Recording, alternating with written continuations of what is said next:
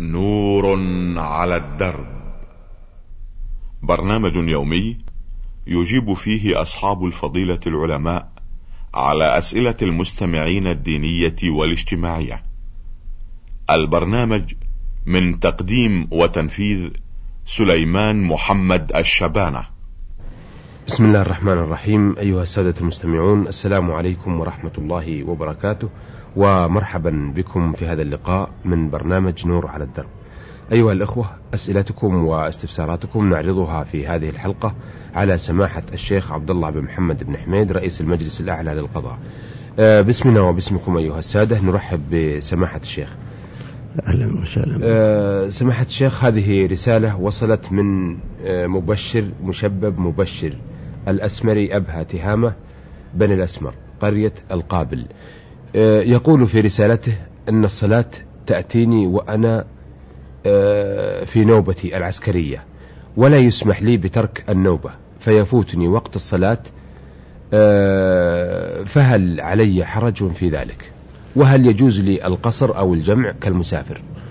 بسم الله الرحمن الرحيم. يا أخ مبشر من أبها تقول تأتيك وقت يأتيك وقت الصلاة. وأنت في النوبة العسكرية. ولا تتمكن من أدائها حتى يخرج الوقت. نظرا إلى قيامك بوظيفتك. يا أخ مبشر هذا حرام عليك. أنك تؤخر الصلاة إلى أن يخرج وقتها.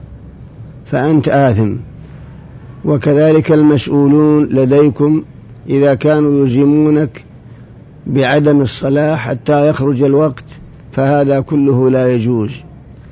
فإن الله سبحانه وتعالى أمر المجاهدين في حالة المشايفة وضرب الرؤوس واشتداد القتال ألا يؤخروها إلى أن يخرج وقتها بل أمرهم أن يصلوا في الوقت وإن كانوا في حالة الضرب والقتل والقتال. مما يدل على أنه يحرم على المسلم أن يؤخرها إلى أن يخرج وقتها. قال الله تعالى في حق المقاتلين وأنه لا يجوز لهم أن يؤخروا الصلاة إلى أن يخرج وقتها. قال تعالى وإذا كنت فيهم فأقمت لهم الصلاة فلتقم طائفة منهم معك وليأخذوا أسلحتهم. فإذا سجدوا فليكونوا من ورائكم. ولتأتي طائفة أخرى لم يصلوا فليصلوا معك وليأخذوا حذرهم وأسلحتهم. فقد ثبت أن رسول الله صلى الله عليه وسلم في حالة القتال وضرب الرؤوس أنه يصلي بطائفة من أصحابه ركعة ثم يثبت, ثم يثبت قائما فتتم لأنفسهم فيذهبون وجاه العدو يقاتلون. فتأتي الطائفة الأخرى فيصلي بهم الركعة التي بقيت فإذا ثبت جالسا أتموا لأنفسهم. فانظر إلى تغير هيئة الصلاة وكيفيتها وهم في حالة القتل والقتال ومع هذا لم يرخص لهم أن يؤخروها إلى أن يخرج وقتها. فعليك وعلى زملائك ألا يؤخروا الصلاة إلى أن يخرج وقتها بل عليكم أن تصلوا بكل حال. ولو كنت في المحل الذي تعمل فيه. نعم. أما التأخير فهذا لا يجوز. أما بالنسبة للقصر فلا يجوز لك القصر. ما دمت مقيما. وإنما القصر خاص بالمسافر وأنت غير مسافر. فلو صليت قصرا وأنت معدود من المقيمين فصلاتك لا تصح. والله أعلم. أحسنتم. أيضا آه، السؤال الثاني من أسئلة مبشر مشبب مبشر الأسمري من أبها. يقول أنا مع زملائي في العزبة إلا أنهم لا يؤدون الصلاة أبدا وقد بذلت جهدي لكي يؤدونها إلا أني, إلا أنني لم أستطع وقد سمعت أن تارك الصلاة لا يؤكل ولا يساير أرجو إفادتي. يا أخ مبشر مشبب مبشر من أبها تقول إن زملائك الذين أنت تشترك معهم في العزبة لا يصلون أبدا. هذا خطر كبير وجرم عظيم. هل يسوغ للمسلم أن يترك الصلاة؟ كيف ورسول الله صلى الله عليه وسلم يقول بين العبد وبين الكفر ترك الصلاة؟ فعليك أن تخبر المسؤولين لديكم وأن تنبههم على أن يقوموا على هؤلاء الذين لا يصلون. ماذا يرجى منهم؟ لا خير في هؤلاء ولا في أعمال يتولونها. ما داموا منحرفين عن دينهم لا يصلون أبدا. فهذا لا يجوز. وإذا كان ولا بد فابتعد عنهم. خشية أن ينتقل إليك من جربهم فتجرب مثلهم. كما قيل لما رأت أختها بالأمس قد خربت صار الخراب لها أعدى من الجرب. لكن الواجب أن تخبر المسؤولين وأن تنبههم على هذا الأمر المهم فإن الصلاة أعظم أركان الإسلام بعد الشهادتين. فإذا كان لا يصلي فمن يأمنه على أمور المسلمين ومن يأمنه على أن يقوم بالدفاع عن المسلمين أو يسند إليه أمر مهم من أمور المسلمين ما دام أنه أضاع أمانته فيما بينه وبين الله فلا أن يضيع أمانته فيما أسند إليه من أمور المسلمين بطريق الأولى والله أعلم. أحسنتم. هذه رسالة جاءت من شخص لم يذكر اسمه. يقول تسببت في الإنزال بيدي في أثناء نهار رمضان واليوم أريد الحل من فضيلتكم. تقول يا أخ المستمع أنك تسببت في الإنزال بيدك في نهار رمضان هذا خطأ. ولا يجوز لك وحرام عليك وجرم. ولكن ما دام أن الأمر حصل عليك أن تتوب وتستغفر وألا ترجع إلى مثل هذا العمل وعليك قضاء يوم هذا الذي أنزلت فيه. لأن الإنزال مفطر من جملة مفطرات الصوم.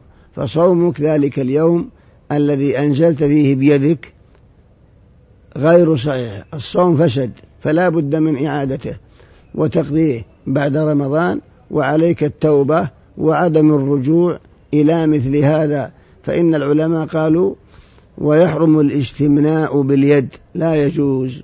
نعم. أحسنتم. هذه رسالة من عبد الله مساعد الزهراني الدمام. يقول من مدة سافرنا إلى أنا وأهلي إلى المنطقة الجنوب. وفي أثنى سفري كانت زوجتي حامل في أربعة شهور تقريبا وكانت تعاني من ريح وكانت تعاني من ريح بالباطنية فلذلك أعطيتها حلة مسهل زيت خروع وشربته وبعد مدة قصيرة تألمت من بطنها وأسقطت الجنين الذي في بطنها بكل عنف وبقي الجنين مدة أربعة أيام حي وبعدها توفي. نرجو إرشادنا فيما ذكر وهل عليه في ذلك ذنب أم غير ذلك؟ جزاكم الله خيرا.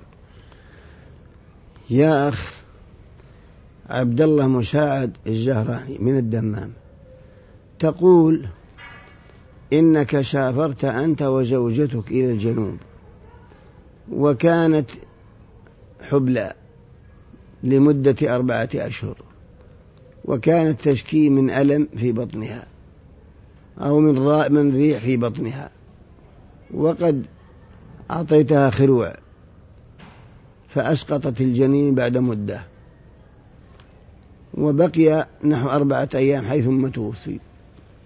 فهل إسقاط الجنين بسبب الخروع أم بسبب آخر؟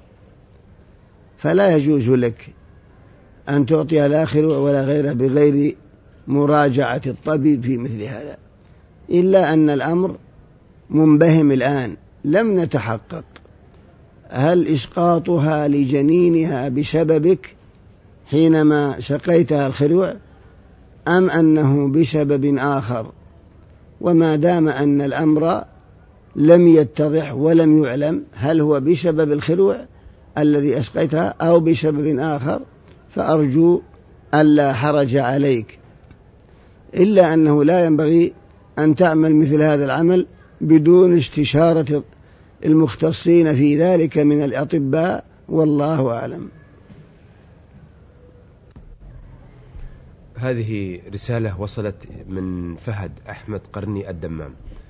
آه، يقول آه، لقد قرأت حديثا عن الرسول صلى الله عليه وسلم أنه أتاه رجل أعمى فقال للرسول إن الحياة شقيت عليه وليس هناك أحد يعينه ويأخذ بيده. فقال له الرسول ألا تصبر وتكون لك في الآخرة؟ فقال الأعمى لا. فقال له الرسول إذا صليت فقل اللهم إني أسألك وأتوجه إليك بنبيك محمد نبي الرحمة. يا محمد إني أتوجه بك إلى ربي لقضاء حاجتي ورد بصري. فاللهم فشفعه في وشفعني في نفسي. وقد أخذ الرجل يردد هذا الدعاء حتى رجع بصره. هل هذا الحديث صحيح؟ وهل يجوز الدعاء بهذا الدعاء والعمل به. يا أخ فهد أحمد القرني من الدمام.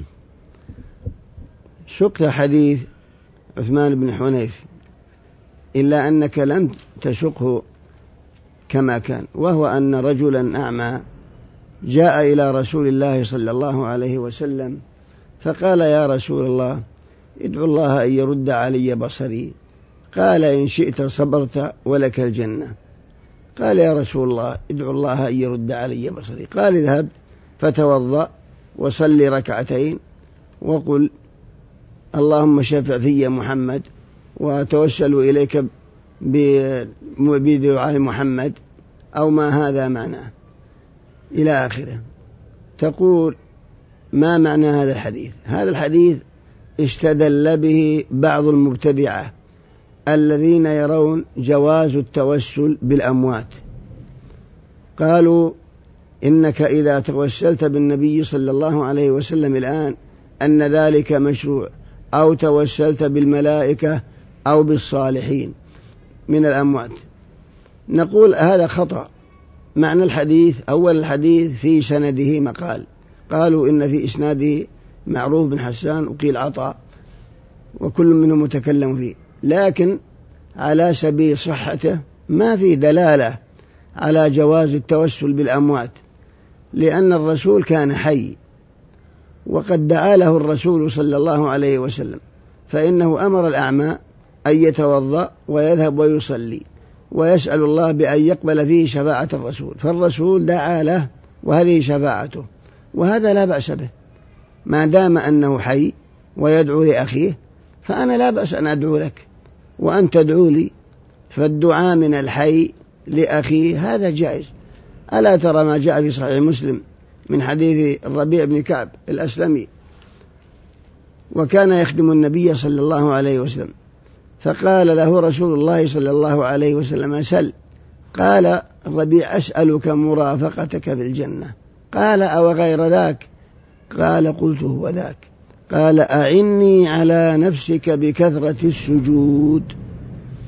فهذا يدل على أن الإنسان يصلح عمله ويكثر من الدعاء ثم الأخ ثم إن أخاه يدعو له. فهذا جعل يدعو هذا الأعمى والرسول يدعو له.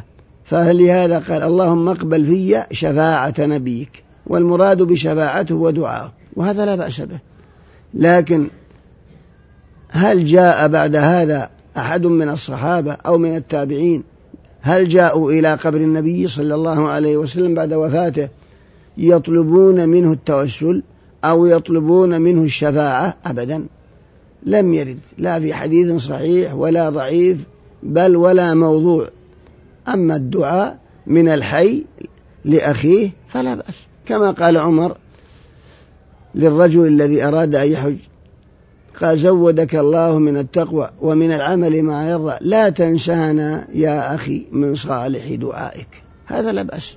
ويدل لا استسقاء عمر بالعباس ابن عبد المطلب. فإنه لما حصل جدب في أيام عمر رضي الله عنه خرج يستسقي وقال اللهم إنا نتوسل إليك بنبينا فتسقينا. وإنا نتوسل إليك بعم نبينا فأسقنا. ثم قال قم يا عباس فادعوا الله. فهذا هو التوسل.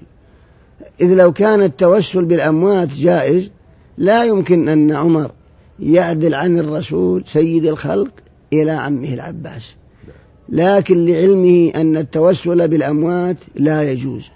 لهذا قال للعباس قم فادعو الله. فتوسل بدعاء العباس وهو حي لأجل قربه من النبي صلى الله عليه وسلم. فبهذا يتضح أن التوسل بالأموات والغائبين كل هذا لا يجوز.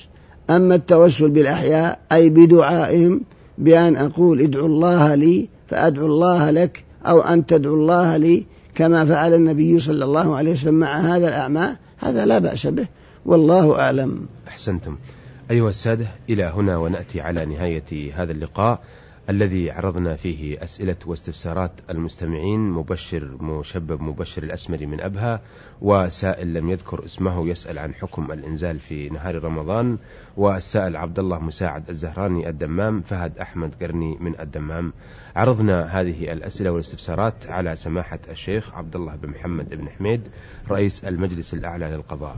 ونشكره على هذه الإجابات الطيبة القيمة. ونحن نشكركم ونشكر الإخوة المستمعين. نور على الدرب. برنامج يومي يجيب فيه أصحاب الفضيلة العلماء على أسئلة المستمعين الدينية والاجتماعية. البرنامج من تقديم وتنفيذ سليمان محمد الشبانة.